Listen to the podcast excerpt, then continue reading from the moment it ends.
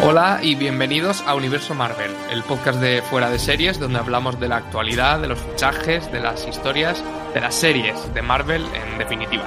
Esta es nuestra quinta entrega donde repasaremos como siempre la actualidad de la serie de la editorial, que no son pocas las que hay en el horizonte, y todo lo que pasó en el sexto episodio de Bruja Escarlata y Visión, la ficción Marvel que está emitiendo ahora mismo Disney Plus. Antes de empezar, precisamente, te recuerdo que si aún no lo has hecho, puedes suscribirte a Disney Plus desde disney.fueradeseries.com por 6,99 euros al mes, o mejor aún, por solo 69,99 euros al año, y así te adelantas a la subida de precio anunciada para febrero cuando llegue Star. Recuerda disney.fueradeseries.com. Y tengo conmigo, como siempre, a las compañeras que, junto a mí, como hablábamos el otro día en, redes, forman un trío de investigadores muy majo y muy parecido al de Mónica Rambo, Jimmy Woo y, Darcy Lewis. Yo soy Antonio Rivera y ellas son María Jo Arias. ¿Cómo estás? Hola, yo creo que soy Mónica Rambo. Me parece que me tocó eso en el reparto. Y Raquel Pérez. ¿Qué tal estás? Bien, bien. Eh, luchando por mi puesto como Darcy, pero de momento soy Jimmy Woo. En cuanto a la actualidad, la verdad es que hemos tenido una semana algo movidita, empezando por la polémica relativa a Josh Whedon, recordemos que director de las dos primeras películas de los de los Vengadores. Marejo, ¿tú te has enterado de algo? Sí, sí, además parece ser que me he enterado de nuevas porque era algo que ya circulaba de lo que se había hablado, había rumores tal, pero lo que no había era una confirmación oficial, por decirlo así, que alguien saliese a la palestra a contarlo pues a cara descubierta y con tanta sinceridad y ha sido Carisma Carpenter, que es que era Cordelia en, Buffy, que bueno, ha publicado en redes sociales un extenso comunicado en el que denunciaba lo mal que se había portado Josh Whedon con ella durante el rodaje de Buffy cuando estaba embarazada y bueno, después de contar ella su, su historia, han salido en cascada otros actores de, mm, del reparto de la serie, como será Michelle Gellar, que bueno, ella fue un poco, no dio muchos detalles, ya simplemente como que se sumó a, a lo que contaba su compañera y que quería que la desligasen un poco del nombre de, de Wedon, que no quería saber nada de él prácticamente. Y bueno, pues al final eso han ratificado los compañeros sus palabras y lo que denuncian es que había un,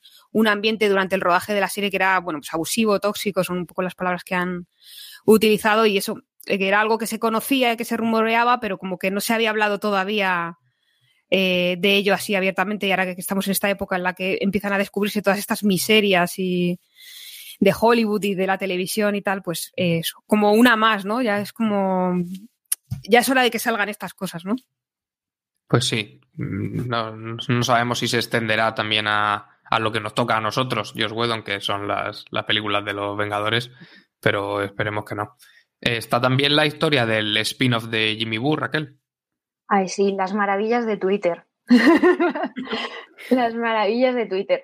Eh, pues se lanzó la idea por parte de, bueno, de un guionista y de un actor que les sonará bastante a, los fans de, de Teen Wolf, porque Reconócete como fans de Teen Wolf que me iniciaste tú en ese mundo. Yo no me avergüenzo de ser fan de Teen Wolf. o sea, yo no creo en los placeres culpables, con lo cual estoy muy orgullosa de, ser fan de Teen Wolf. Es una serie entretenidísima, pero hablaremos en otro momento porque ahora estamos con Marvel. Pero el caso que, que se le ocurrió la idea de hacer un, un spin-off con Jimmy Woo, que nos ha conquistado a todos, que fuese como mm, Expediente X, eh, sin la cara de comer brócoli que tiene permanentemente Maldev. ¿Vale?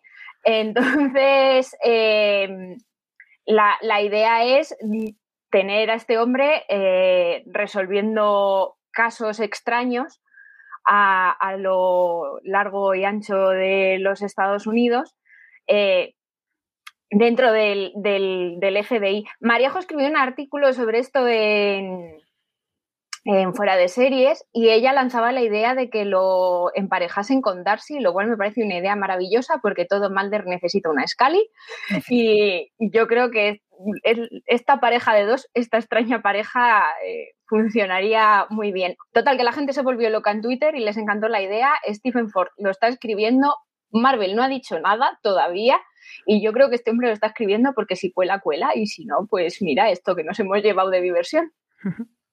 Además, hemos visto un tráiler de Falcon y el Soldado de Invierno, de la que sabíamos ya algunas cosas y habíamos visto un par de imágenes, y que es la serie que debería haber sido la primera de Marvel en estrenarse en Disney Plus y que tuvo que ceder su puesto a Bruja Escarlata y Visión porque el coronavirus les interrumpió el, rodaje. Recordamos aquellas publicaciones de, Anthony Mackie y de Sebastián Stan en Praga y tuvieron que, echarse a un lado y dejar que estrenara Bruja Escarlata y Visión primero. Como decía, de esta serie ya sabíamos que iba a salir el Baroncemo, por ejemplo, interpretado por Daniel Brühl, que es medio español. Pero el tráiler nos confirma que vuelve también Sharon Carter, el, personaje, la agente, digamos, interpretada por Emily Van Camp y que es descendiente o familiar de Peggy Carter, aquel primer amor de, Steve Rogers en los, en los años 40. ¿Habéis visto el tráiler? Dos veces, a lo mejor. ¿Solo dos? Solo dos, sí. Primeriza. ¿Y qué os, ha, qué os, ha, parecido? A mí me ha gustado mucho porque yo espero que, tenga muchísima acción y muchas peleas y estas cosas. Y creo que, bueno, por lo, por lo que se ve en el tráiler, promete que sí que va a haber eh, acción. Y luego creo que la química de los dos protagonistas en, en ese esos pocos segundos que vemos del interrogatorio y tal, yo creo que va a ser, puede ser muy divertida. ¿Tú lo has visto, Raquel? Sí, sí, más de dos y de tres y de cuatro. Eh, creo que, se nota que, iba a ir primero y que Marvel, que, le gusta jugar sobre seguro, eh, antes de lanzarnos a la piscina con, con Bruja Escarlata y Visión, nos iba a dar una serie un poco más en la línea de lo que estábamos acostumbrados para que fuésemos metiendo el dedito en la piscina, ¿no? pero sí, yo también, a mí me ha encantado. Yo espero muchas peleas también, muchas coreografías espectaculares y eh, muchas luchas de, miradas y peleas como niños de cinco años entre, entre Sam y Bucky. Em, y a, ver qué hace Sharon Carter por ahí, porque, bueno, aparte de tener la relación más rara del mundo posible con Steve Rogers, a ver qué... Pues dar cera, pulir cera, esperemos. Sí, hombre, eso seguro. Sí, sin duda el, el tráiler promete algo mucho más parecido a, a, lo que hemos visto en las películas que, que lo que es WandaVision, que se está alejando bastante. Y para cerrar el noticiario, podemos comentar el texto que publiqué en fuera de series.com hace unos días, esto es propuesta de ellas, ¿eh? hemos sido nosotras. Sí.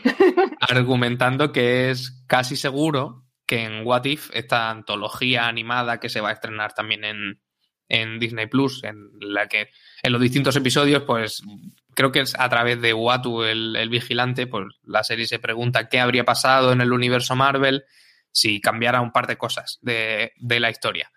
Pues en este artículo os pongo que creo, estoy convencido de que en esa serie veremos a Howard el Pato, el, mi personaje preferido de los cómics de Marvel, sin duda, porque es un pato que bebe, fuma y hace karate.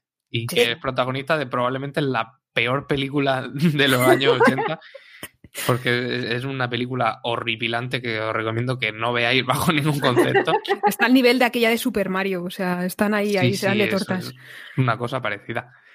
Pues en el tráiler vemos a, una mezcla entre el T'Challa de Black Panther y el Star-Lord de Guardianes de la Galaxia. Tienen ahí como una unión de las dos historias de orígenes y llega a lo que parece la, la sala de las vitrinas del coleccionista y tenemos una especie de contraplano, un plano, no me acuerdo cómo se llamaba eso, plano en escorzo, me parece. Vemos a un interlocutor de frente y al otro como el contorno del hombro y la cara y se distingue claramente que es un pato. Yo, Raquel lo sabrá mejor, pero yo no estoy muy seguro de que haya más personajes patos en los cómics de, de Marvel. No, no me, no me suena, no bueno, o sea, sus o sea, sus compatriotas, ¿no? De su mundo, pero no creo que se hayan traído a otro, teniendo ya pues uno con nombre y apellidos.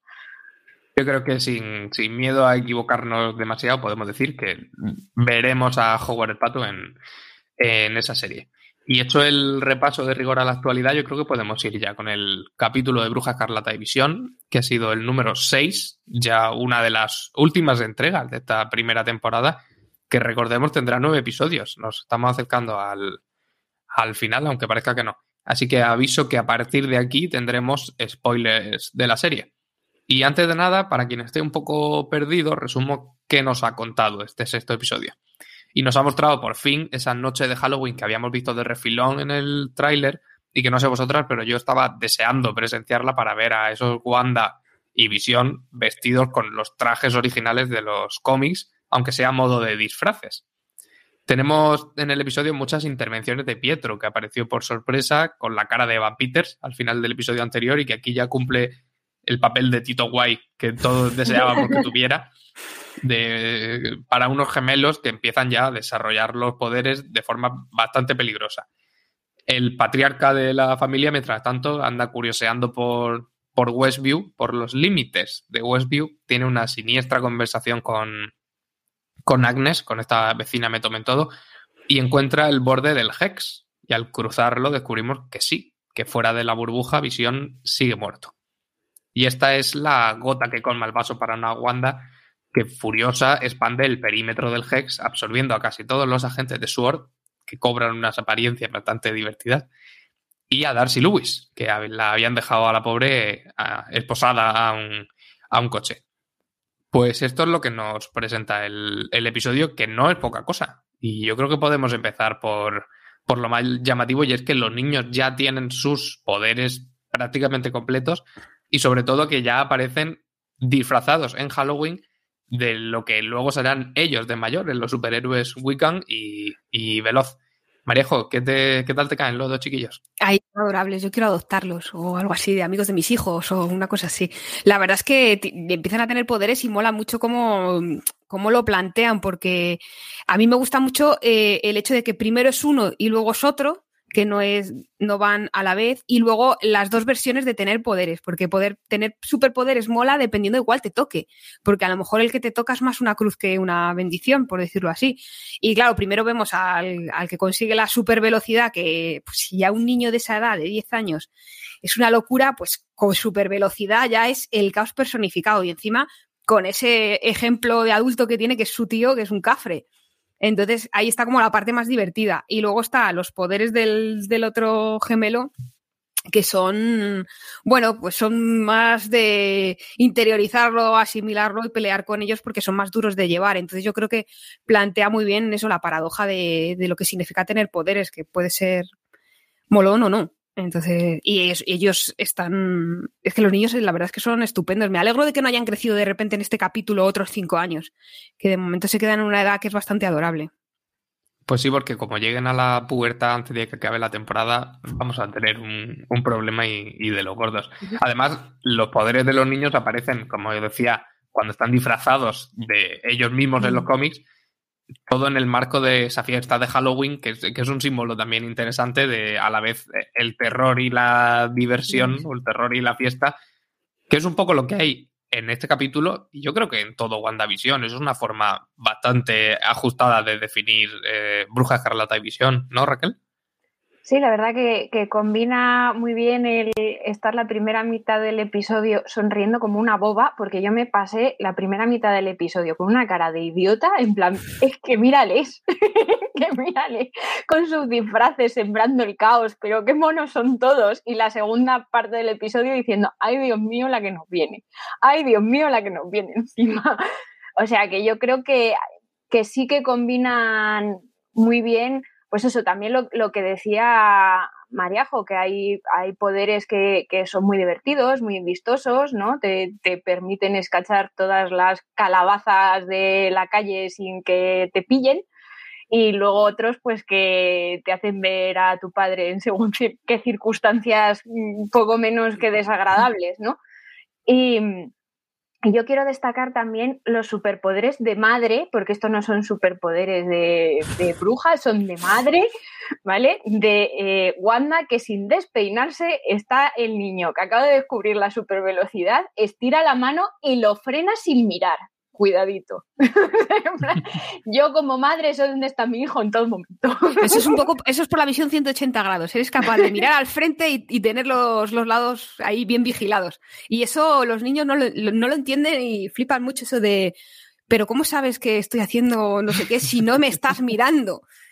Se puede hacer, sí. Es un gen que se activa. El materno. Y además, bueno, esto lo pensé yo también en los cómics en su momento, que, que lo que es la genética, ¿eh? no solo le salen mellizos, sino con los mismos poderes que tenían su mellizo y ella. Es que es muy bonito en el fondo. Ahí la genética, lo que tiene. Pues Visión, que es el, la quinta pieza, era la cuarta, y ahora con la llegada de, de Pietro en la quinta, en este, en este tablero tan extraño que se está formando de cara al. Yo, ya considero que estamos encarados hacia el final de la, de la temporada. Todavía quedan tres capitulillos, pero, pero ya se van aclarando muchas cosas.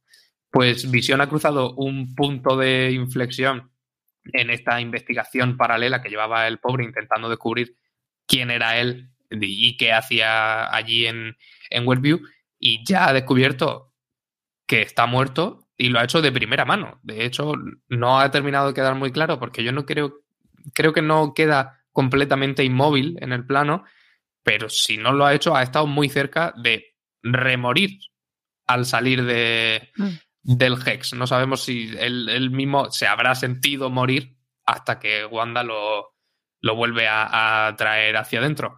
Mariajo, ¿qué crees que le, le depara Visión en los tres capítulos que quedan? Pues yo creo que le depara un trauma muy, muy grande que se está cuajando ahí, ya se está fraguando. No estoy muy segura de, de qué va a hacer él, si de cómo va a reaccionar, porque de repente es como, él ya sospechaba algo, pero no que estaba muerto. O sea, él había notado que había algo raro. Entonces no estoy muy segura de cómo lo va a hacer, pero yo creo que lo lógico sería, como vimos en el otro capítulo, que se plante frente a Wanda y le pida explicaciones porque para él y para muchos eh, la responsable es ella. Lo que no tengo muy claro es que después de este capítulo y esa conversación que tiene Wanda con, su hermano, o el que se supone que es su hermano Pietro, si realmente Wanda sabe eh, cómo han llegado hasta allí, porque ella dice que no lo sabe, que de repente estaban allí. Entonces, no sé si ella es consciente y recuerda esa escena que hemos visto de entrando como un elefante en una cacharrería en, instalaciones del gobierno para llevarse el cuerpo. Entonces yo creo que ese, ese careo va a ser, que debería producirse, va a ser interesante y nos va a indicar un poco, nos va a colocar, como tú dices, hacia el final de, de la temporada y esos dos últimos episodios. Raquel, ¿qué le queda por descubrir al pobre Visión? Al pobre Visión, al que yo ya llamo la nueva Buffy. Además, que, morir y volver, que lleva tres ya. El pobre es que parece que hace colección.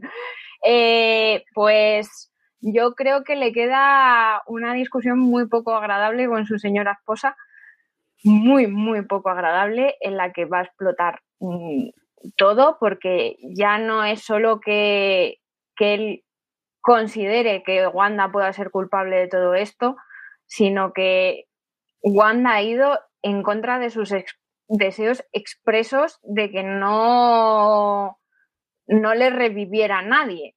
O sea, es como que su testamento vital, para él Wanda se lo ha saltado a, a la torera, ¿no? Lo cual, oye, en las parejas pues suele generar cierto tipo de tensiones y fricciones, por decirlo así eh, suavemente. Entonces, eh, yo creo que no, no pintan bien las cosas para la relación de estos dos. Y eso me duele mucho. Pues yo creo que aquí podemos comentar ese anuncio que está metido, como en otros episodios, en medio del, del capítulo de Bruja Carlata y Visión como un inserto, que otras semanas lo hemos comentado en, el apartado de las referencias, porque normalmente tenía alusiones pues, a Industrias Stark, a, Hydra, etcétera, pero que esta semana funciona un poco más por libre y que mi interpretación al menos es, que va por aquí, porque el, anuncio es de, una marca de yogures que se llama Joe Magic y muy al hilo de los 90 y los 2000, que es lo que parodia este, este episodio, aparece un tiburón surfero que le ofrece a un niño hambriento en una isla desierta un yogur diciéndole que él también pasaba hambre antes y desde que se aficionó, digamos, a, los Joe Magic, dejamos claro que Magic es magia, no ha vuelto a pasar hambre, pero el niño intenta abrirlo, intenta abrirlo, no lo consigue y incapaz de hacerlo acaba muriendo. Y hay gente que, ve otras teorías aquí, pero la mía es que yo creo que el niño es visión rechazando ese favor de Wanda o esa oferta de Wanda de no te preocupes si con la magia te puedo revivir. Y yo creo que el, niño representa a Visión prefiriendo morir antes que ser una, una marioneta gracias a, a la magia. No sé si vosotras pensáis distinto. Sí, yo la verdad es que creo que estás en, lo cierto, que es una lectura muy acertada de que eso que es más un aviso que un recordato, que un recuerdo. Y, lo que sí que me gustaría comentar es eh, cómo está hecho el anuncio, que es como eso, es muy bartoniano, es muy de Tim Burton, que parece que estoy obsesionada con Tim Burton, que ya lo mencioné en el capítulo anterior, pero es que le, les ha quedado muy en ese, en ese, en ese rollo y, habrá que ver cómo se desarrolla, pero es verdad que es como romper otra vez eh, lo que ya te esperabas. Esta serie no deja de sorprendernos y aquí te esperabas, pues es un anuncio en la línea de los anteriores y de repente te hacen un anuncio que no tiene nada que ver con, los anteriores y que en principio no tiene conexión. Entonces creo que, que nos va a aportar muchísimo de cara al, futuro. Raquel, ¿tú cómo interpretas el, anuncio este? A mí me gusta tu teoría, pero voy a añadir otra. Eh, yo creo que el, niño es, es Wanda al que le han ofrecido una cosa que en principio iba a ser su salvación y al final resulta ser su, perdición por un tiburón surfero de aspecto bastante diabólico que los seguidores de los cómics ya sabrán por quién lo digo, eh, que le ha ofrecido algo que a ella en un principio le ha parecido su salvación y que va a acabar pues con, con el hundimiento completo, no sé si mental, físico o espiritual, de, de la protagonista, porque en realidad Visión está aquí un poco a rebufo ¿no? de, de Wanda. Ya lo en, lo, en lo que creo que sí estamos de acuerdo es en que Pietro, esta vez interpretado por, por Evan Peters y no por, no por Aaron Taylor Johnson, hace muchas preguntas, a lo mejor demasiadas. Y además, añado, cuando Wanda lo ve cadavérico, con la que se supone que es su forma real, como, como lo pasó con, perdón, con Visión hace un par de, episodios, no recuerdo cuántos, sigue viendo la cara de Van Peters. O sea, debajo de, lo que parece la ilusión de Pietro, no está el cuerpo real. Yo esperaba que si esto ocurría, desaparecería la cara de Van Peters y veríamos la cara del, actor original.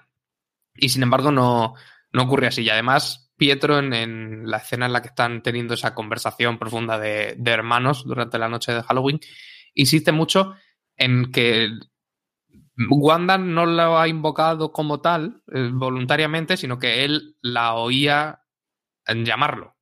Y entonces, digamos, acude a esa, a esa llamada. Hay gente que opina que Evan Peters no es Pietro Maximoff, sino que es Mephisto. ¿Qué pensáis vosotras? Yo creo que a mí esa escena me descoloca mucho y creo que me sumo a la historia de a la creencia de que es un espía. Además, un espía que no sabe disimular, porque, o sea, esa frase de no soy un desconocido, como incidiendo en que no es un desconocido que sabe quién es, y tampoco soy tu marido al que estás engañando vilmente.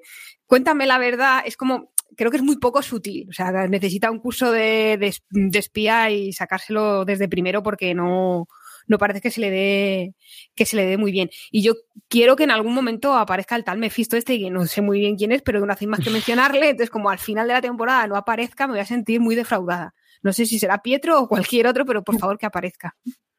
Sí, yo con, la forma de hablar del, personaje no, no, tengo las cosas muy claras porque no he seguido tanto las películas de, de X-Men y no recuerdo si en, en el universo cinematográfico de Marvel hacían un Pietro un poco más soviético y en las películas de X-Men e, este Pietro un poco coguabunga que estamos viendo en, la serie. Pero si, si no es así, vamos, ese, puede ser uno de los detalles que lo, que lo delaten, ¿no, Raquel?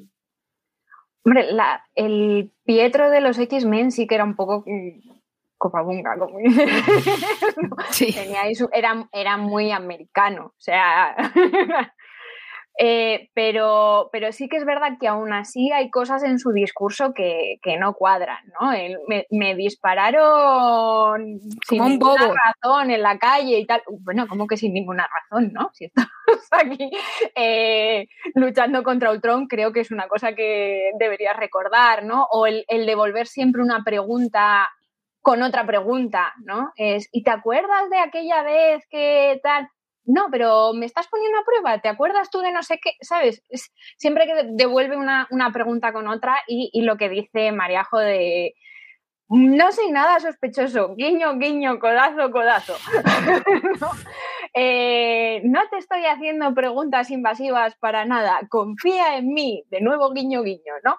Em, sí que es verdad que hay algo que no, termina de, cuadrar con él. Es verdad que si tiran por lo del multiverso, lo, de la, que aparezca con el aspecto de Ivan Peters cuando ya está muerto, lo pueden justificar con, oye, mira, es que no había otro a mano, ¿no? Y no nos lo hemos traído aquí.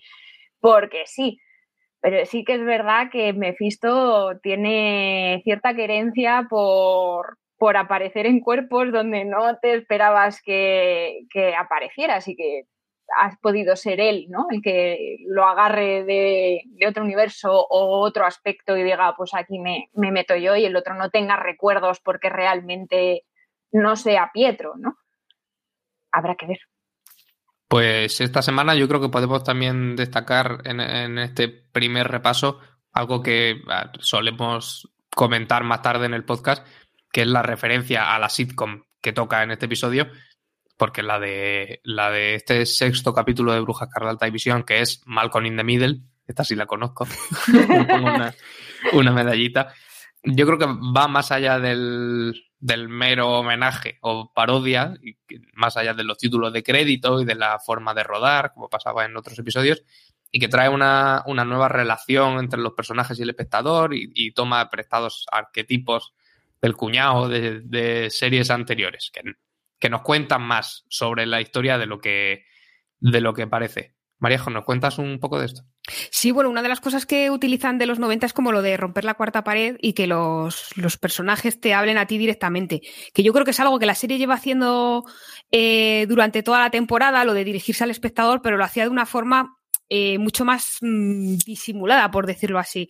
Quiero decir, eh, había guiños todo el rato, ya no solo al, universo Marvel, sino como que los guionistas se han ido poniendo todo el rato en, la posición del espectador y han ido haciendo referencias, que lo hemos comentado aquí, a las posibles teorías que podía generar eh, cómo iba la serie. Pero aquí lo que hacen es que, además de esa, esa, intro que es maravillosa, en la que te vienen a decir qué más da lo que pase, tú disfruta y déjate, y déjate llevar, tenemos a, los personajes de los niños que nos hablan directamente a nosotros. Y creo que eso está muy bien aprovechado y está muy bien, muy bien utilizado. Y luego el personaje del cuñado, porque es un cuñado total, que ya lo comentábamos también en capítulos anteriores, y que aquí le sacan mucho provecho. Él mismo lo dice, ¿no? Ha venido aquí, es como a, a sembrar el caos, a fastidiar a mi hermana y a ser el tío guay con los, con los sobrinos, que es algo que también se hacía mucho en, en las series de los 90, ese tío Jesse de, padres forzosos va un poco en esa, en esa línea.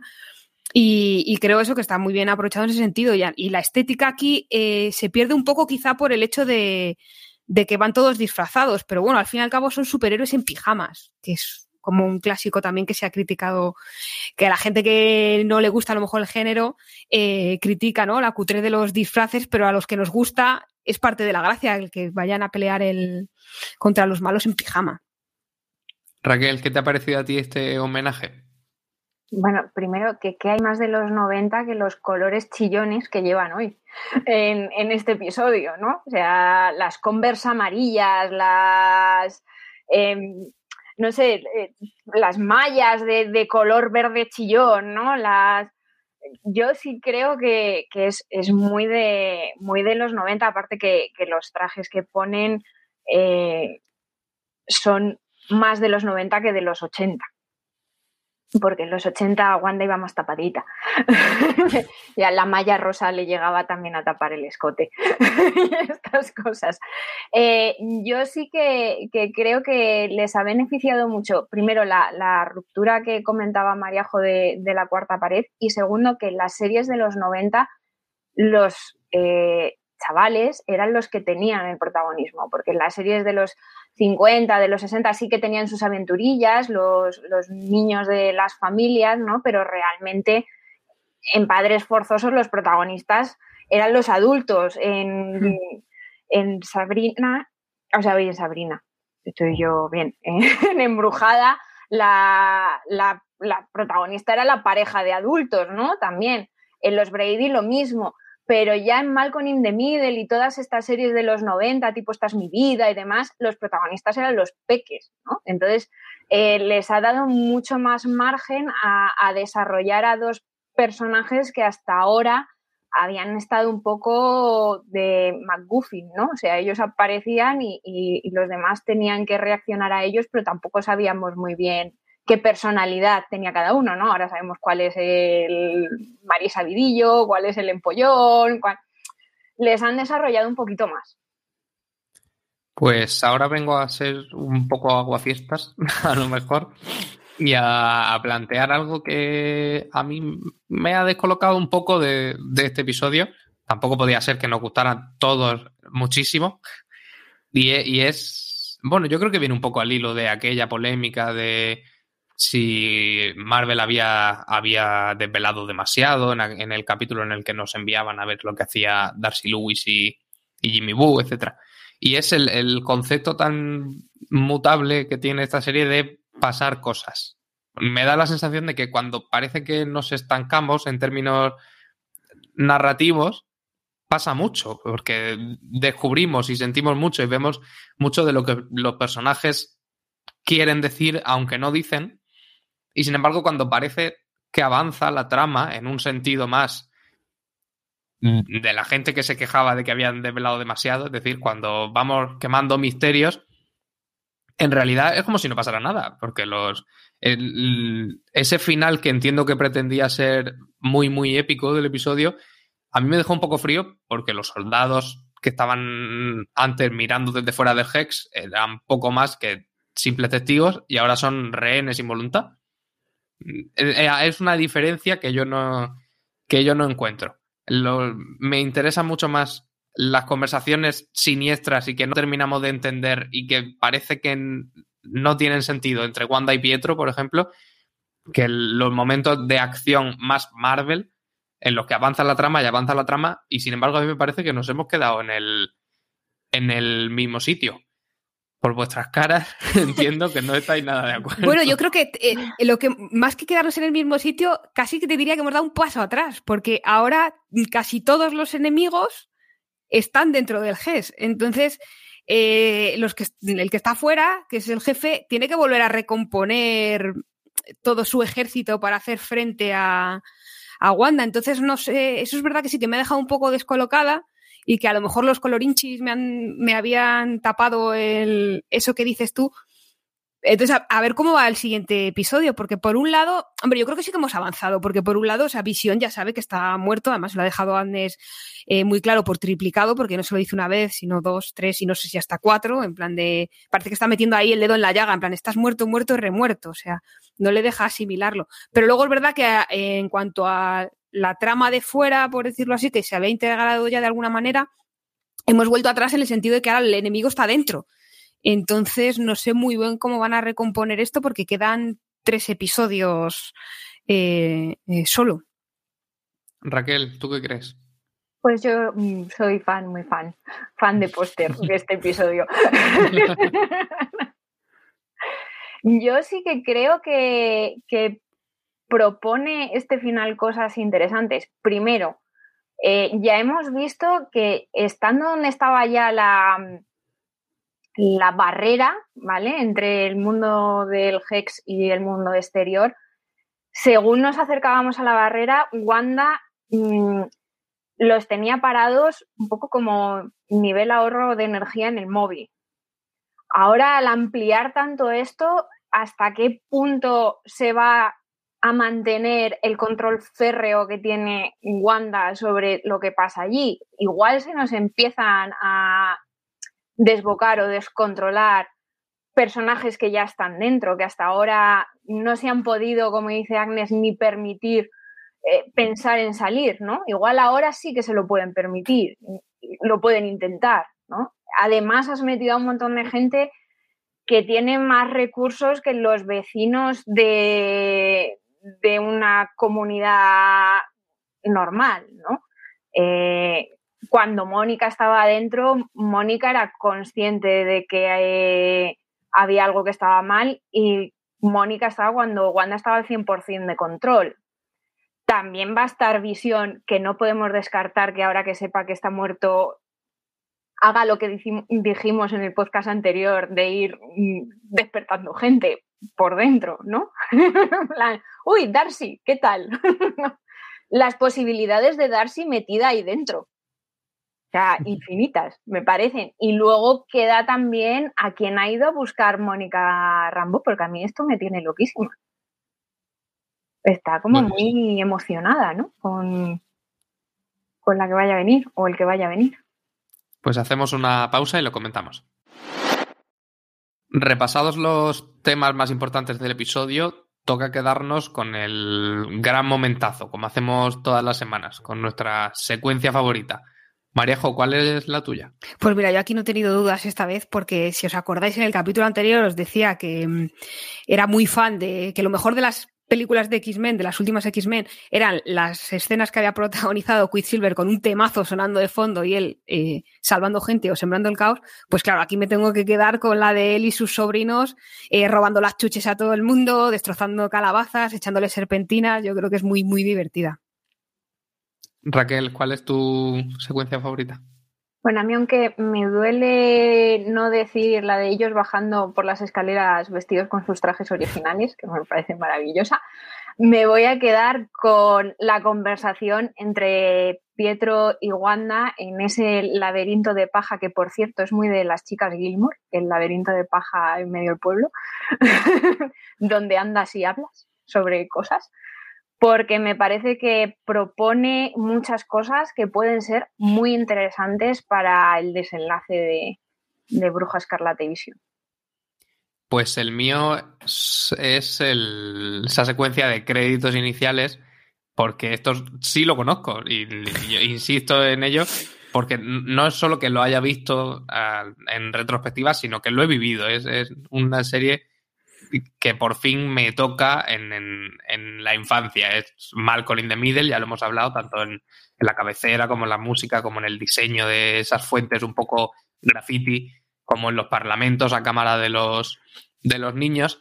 Y, estoy tan contento con esta secuencia. yo he de decir que disfruté mucho Embrujada, pero no la vi cuando la emitieron, ¿eh? la vi en reposición, porque si no sería como visión, un robot que me, me, me conservaría muy bien, la verdad, todo se ha dicho. Pues estoy tan contento con, este, con esta secuencia porque a mí por primera vez se me han activado los mecanismos que otros espectadores a lo mejor llevan disfrutando hasta cinco semanas. En, un rango de, dos a cinco semanas. y, que no va, como digo, de, de, haber visto más o menos cosas, sino que es una limitación física irremediable porque yo nací cuando nací y no lo puedo hacer nada. y ya no hay reposiciones como las de antes, eso es verdad. Sí, eso es cierto. Y es que la, la, nostalgia por lo vivido es, mucho más dulce que esa añoranza por lo no vivido, que, era una emoción artificial construida a la fuerza y que WandaVision me estaba vendiendo y yo estaba comprando sin ningún problema. Y vamos a darle ahora un repaso a las referencias, a las pistas, los guiños, etcétera, que siempre nos deja Bruja Carlota y Visión. Maríajo, ¿nos cuentas algunas? Pues mira, eh, una que he descubierto luego a posteriori ahí rascando e investigando es que hay una, eh, en, como es Halloween, hay muchas referencias mortuorias, por así decirlo, y hay una tumba en la que figura en la lápida el nombre de, a ver si lo digo bien, Sam Mailman o así, que es, bueno, es el nombre de la, asistente del director, según parece, que no está muerta, pero aparece ahí en la, en la lápida. Eh, bueno, hemos mencionado lo de Padres Forzosos, yo ahí quiero ver al tío Jesse, que podría ser igual cualquier otro tío de cualquier serie de los 90, todo se ha dicho. Vuelven a mencionar en una discusión con el jefe de SWORD y Mónica Rambo a Carol Danvers y Mónica vuelve a poner esa cara rara que hemos dicho. Eh, y luego una última, de esto que, vas, que sabes que tiene que haber algo detrás, cuando dice, eh, Pietro está hablando con, con Wanda, le, le, menciona algo así como de pasada que se ha creado o ha encontrado su Shangri-La. Entonces ahí, investigando en la, en la enciclopedia Marvel, que es una mina para estas cosas, pues he descubierto que es un lugar ficticio que está en el Himalaya, como el de, como el Kunlun este de Iron Fist, que, que, existe en la Tierra 616, decían, pero bueno, que la gracia aquí está, o la referencia en que dicen que es un sitio que, creó visión eh, cuando descubrió los secretos de, la muerte y la vida y que se dio a sí mismo la inmortalidad en alguna de estas realidades paralelas o cómics que yo desconozco, igual vosotros podéis aportar algo más. Y bueno, pues que está ahí como la referencia a eso, a la vida, a la muerte, a, Visión creando esta tierra y ella pues se ha creado la suya propia. Sí, además, yo he leído por ahí que el, el Sangrila, que está en las en unas montañas que tienen, bueno, está, claro, en comillas, en unas montañas que tienen un nombre parecido a Kunlun, que es esta ciudadela o, este pueblo que tiene que ver con los personajes de Puño de Hierro y hmm. también con el de Shang-Chi, que tiene otro proyecto de, ficción de Marvel en, en, camino. Y había gente que planteaba que esto pudiera ser una especie de introducción de todo ese todo ese mundillo. Raquel, ¿qué referencias has pillado tú? Bueno, la, primera, la, obvia, ¿no? Los disfraces de, todos ellos. Por fin podemos ver a, a, Wanda con su traje de los cómics, que su esfuerzo y trabajo le costó a la pobre Elizabeth Oslen, que es muy fan del personaje y estuvo ahí RQR en plan, no, no, a mí me tenéis que poner el traje de la bruja escarlata como debe ser el de la visión que me encantaron las comparaciones de, Pietro. Eres un semáforo. un moco. Un moco. Eh, y me gustó mucho cómo los justificaron porque a ver, no, son trajes que puedas relacionar con, bueno, quitando el semáforo con cosas así muy del día a día, ¿no? Entonces lo de la hechicera socoviana y el luchador mexicano me parece que lo, lo salvaron así con dignidad y además nos, nos daba ese momento de parejita de los dos, en plan, mm, yo sé que te gusta. Chile con carne o algo así. me gusta mucho. tan, maravilloso. Y siguiendo con, con, referencias así un poco comiqueras, ¿no? Eh, todas las referencias a Kikas, en las que además el Pietro de las películas y el Pietro de WandaVision compartieron plano y andanzas en, su momento, no me acuerdo en qué año se estrenó la, película, la versión. Lo busco, lo busco. Seguí. Era, anterior a, los X-Men, creo. Era anterior a los X-Men, sí, pero no me acuerdo. Pero bueno, estaban ahí los dos mano a mano, lo cual. 2010. 2010. Muchas gracias. Es que es. nuestra propia Wikipedia. es que es Darcy, está ahí con el ordenador. ¿eh? Sí, sí. Eh, y luego, eh, siguiendo con referencias cinematográficas, el I Feel the Need for Speed, que me pareció como un combo maravilloso entre el eslogan de Top Gun, que era muy de los 90, el nombre superheroico que luego va a tener el niño en inglés, claro, que aquí es veloz, pero ahí es speed. Y, el superpoder que comparten eh, tío y sobrino, ¿no? Que es la velocidad. Y, bueno, tengo aquí dos. Una es la de Agnes, que yo me sigo sin creer mm, que esta mujer no esté metida en el ajo, por mucho que se haga la congelada cuando se encuentra con visión, eh, porque a mí me, me, resulta muy extraño que esta mujer esté precisamente vestida de bruja eh, que sea ella quien le esté diciendo que está muerto a, Visión y que sea la única que se despierta lo suficiente como para tener una interacción con él. A mí esto no me termina de, cuadrar. Y la avenida Ellis puede tener que ver con el guionista eh, Warren Ellis, que se ha encargado, entre otras cosas, de cómics de los X-Men, Doctor Extraño, que pueden estar así como relacionados con, lo que podemos ver o con lo que va a conectar ¿no? Eh, esta serie. Nos pilla de cerca, sí, Warren Ellis. Pues yo he cogido además el, ese, guiño tan, tan chulo que hace la serie cuando Wanda y Pietro están saliendo del cine y se ve, esto pasa en un montón de películas, siempre es muy divertido ver qué películas se proyectan dentro de las películas. Eh, en este caso son dos. Es un pase doble que incluye Los Increíbles, que va de una familia con poderes, que la referencia está bastante clara, y la otra que es The Parent Trap, que a lo mejor aquí no suena demasiado y que es más fácilmente reconocible por el título español, que es Tú a Londres y yo a California. Sobre dos gemelas que se intercambian e incluso que se cambian los acentos, que es algo de lo que, de lo que aquí hemos hablado bastante. Una pausa y volvemos. Pues podemos ir ya con las teorías que se nos ocurren para los próximos episodios. Y yo creo que el primer interrogante es si van a hacer un Dinastía de M pasando ese no más mutantes al he creado un montón de mutantes, al más mutantes. Yo no sé quién ha escrito esto en el guion, pero sospecho que ha sido Raquel. Sospechas bien. Entonces, Maravillosamente bien. He sido yo. si quieres, Parece cuéntanos un poco más de esta, de esta teoría. A ver, eh, a mí esta teoría me viene de, del hecho de que Darcy le dice a Mónica que su, su entrada y salida en el Hex eh, ha mutado su, a nivel molecular su, su estructura, ¿no? Y que no sabe qué consecuencias podría tener entrar o, otra vez para ella, ¿no? Eh, mm, para los que no hayan leído el cómic de Dinastía de M, mm, después de tener una crisis muy gorda, eh, la bruja escarlata se crea un universo paralelo o alternativo a su gusto, donde intenta que la gente sea lo más feliz posible, o sea, ella da a cada uno lo que cree que, que quiere en la vida o que, que va a necesitar, ¿no? Eh, que crea manipulada por otras fuerzas y cuando le explotan la cara, porque evidentemente le explotan la cara, es la típica cosa que no termina de funcionar, eh, a ella se le hinchan ya las narices y dice, mira, estoy de superpoderes hasta el moño, no más mutantes. Y entonces lo que hace es diezmar la población mutante a la que le retira sus, sus poderes en un pestañeo, ¿no? Y de paso, pues hace limpia. En Marvel, que había demasiados mutantes ya.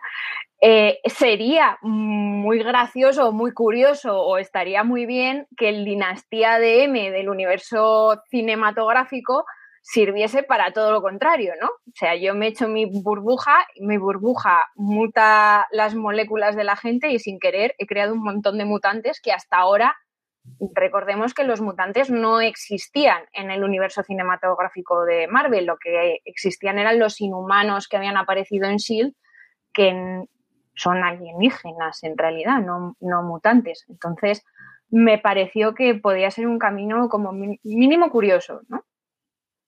Otro interrogante que se nos abre es el, de esta expansión del Hex que se, extiende, no sabemos cuánto, porque yo creo que no llegamos a, verlo terminar de extenderse. Simplemente vemos que, empieza a correr la barrera detrás del, coche de Hayward. Y esto puede tener consecuencias muy interesantes, tanto por quién se ha quedado dentro como por quién se ha quedado fuera. Marejo, ¿tú te, qué crees que, que nos depara esto? Hombre, yo creo que para empezar se ha extendido bastante, porque a la velocidad de correcaminos que sale escopetado Jaguar en su coche, eh, unos cuantos kilómetros de más hay ahí, eso casi seguro. Eh, lo que no sé es hasta dónde va a poder controlar Wanda, porque sí que vemos que cuando absorbe todo el campamento de Sword, los convierte, que me parece maravilloso, en un circo, porque es que su, o sea, Sword era un circo y los convierte en un circo, que me parece ahí un paralelismo estupendo. Eh, les vemos en movimiento, cosa que antes en el paseo de visión hemos visto que no pasaba, que los que estaban en el límite de, del GES estaban estáticos, estaban paralizados. Entonces, no tengo muy claro si es porque Wanda no les controla porque están muy lejos o es que en realidad no les controla porque su radio de acción es más, más reducido y los que están fuera, que están ahí como extras esperando, los controla otra persona y los tiene congelados. No, tengo ahí mis dudas de hasta dónde se expande el control de, de Wanda y luego, eh, pues lo que tú dices, a ver cómo integran, porque hasta ahora les habíamos visto en su vecindario muy reducido, la Plaza del Pueblo, poco más, ahora hemos visto con visión más, pero ahora se ha expandido mucho, ¿qué hace un circo ahí? O sea, ¿cómo van a integrar en la trama un circo? Eh, y ahora nos vienen los años 2000, entonces no sé si esto es un efecto 2000 o, o que se hayan querido marcar, pero es bastante interesante. Sí, yo creo que estamos un poco entre décadas, porque Malcolm, mm. yo, si no me equivoco, es del año 2000 justo. Mm.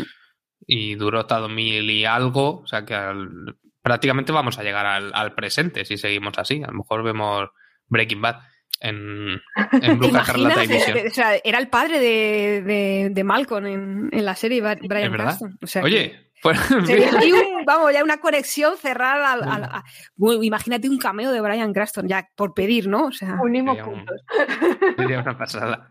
Pues a, mí me interesa ahora mucho qué nos queda por ver de, de Westview. Y es un poco lo que, lo que intentaba decir antes, sin mucho éxito, que es, me da la sensación de que ya estamos cada vez más enfilando el final y que van a ser unos episodios de resolver cosas, pero me habría interesado mucho ver más el... manteniendo el misterio, pero no, no, no explicarlo, sino verlo, cómo funciona ese pueblo, cómo que no, porque no queda claro si la gente se mueve o se deja de mover cuando Wanda va paseando con los niños, si, si son escenarios concretos o todo evoluciona a medida que, el, que la protagonista de la sitcom se va, se va desplazando. Hay un momento, de hecho, en el que Pietro le dice algo como, qué bonito te ha quedado esta celebración de Halloween a todos los niños pequeños estos que hay por aquí, ¿dónde los tenía guardados? Sí, es verdad. Es que parece que están como en los límites del pueblo y que de repente, eh, como, ay, necesitamos extras, necesitamos niños, y es como que los rescatan, pero mientras, ¿dónde están? En un almacén, están dormidos, eh, esos niños y esos adultos no comen. Hay un momento inquietante que es cuando va Visión paseando y ve a esta señora que está con la tela de araña para arriba, para abajo, para arriba, y el otro con la calabaza, y se le cae una lágrima que es terrorífico, o sea, es como son conscientes de lo que están viviendo, pero están inmovilizados y no pueden reaccionar. Entonces es verdad que hubiese sido interesante ver cómo, cómo funciona la intrahistoria de ese pueblo, cómo funciona. A lo mejor en el siguiente capítulo podemos ver un poco más de, eso. Pues sí, a ver, a ver qué nos, qué nos queda por ver. Lo que yo creo que sí veremos mucho y, en lo que entraremos bastante es en esa grietecita que hemos abierto ya y que nos va descubriendo que Wanda a lo mejor no controla tanto como nosotros pensábamos, que no, no es del todo responsable o por lo menos no, no es no está en el control total de ese microuniverso. ¿Qué pensáis vosotras? Yo creo que, que, bueno, cada vez está más claro que ella se ha despertado ahí como se ha despertado ahí eh, todo el pueblo. Lo que pasa que a ella le han dado los mandos de la televisión para que haga zapping. Y que el único control que tiene ella es un poco como el del director del episodio y no del showrunner, ¿vale? Porque sí que es verdad que los personajes le preguntan varias veces, ¿estás contenta? ¿Quieres cambiar algo? Mm, repetimos la escena, está todo bien y la otra se queda sorprendida también cuando, cuando se lo preguntan, ¿no? Y siempre contesta, sí, sí, está, está bien. Entonces, eh, siguiendo esa analogía, yo creo que el showrunner de la sitcom de Bruja Escarlata y Visión va a ser otra persona barra ser barra entidad eh, muy distinta a, Wanda, lo cual no quita la responsabilidad que tiene Wanda en todo este fregado, que es mucha.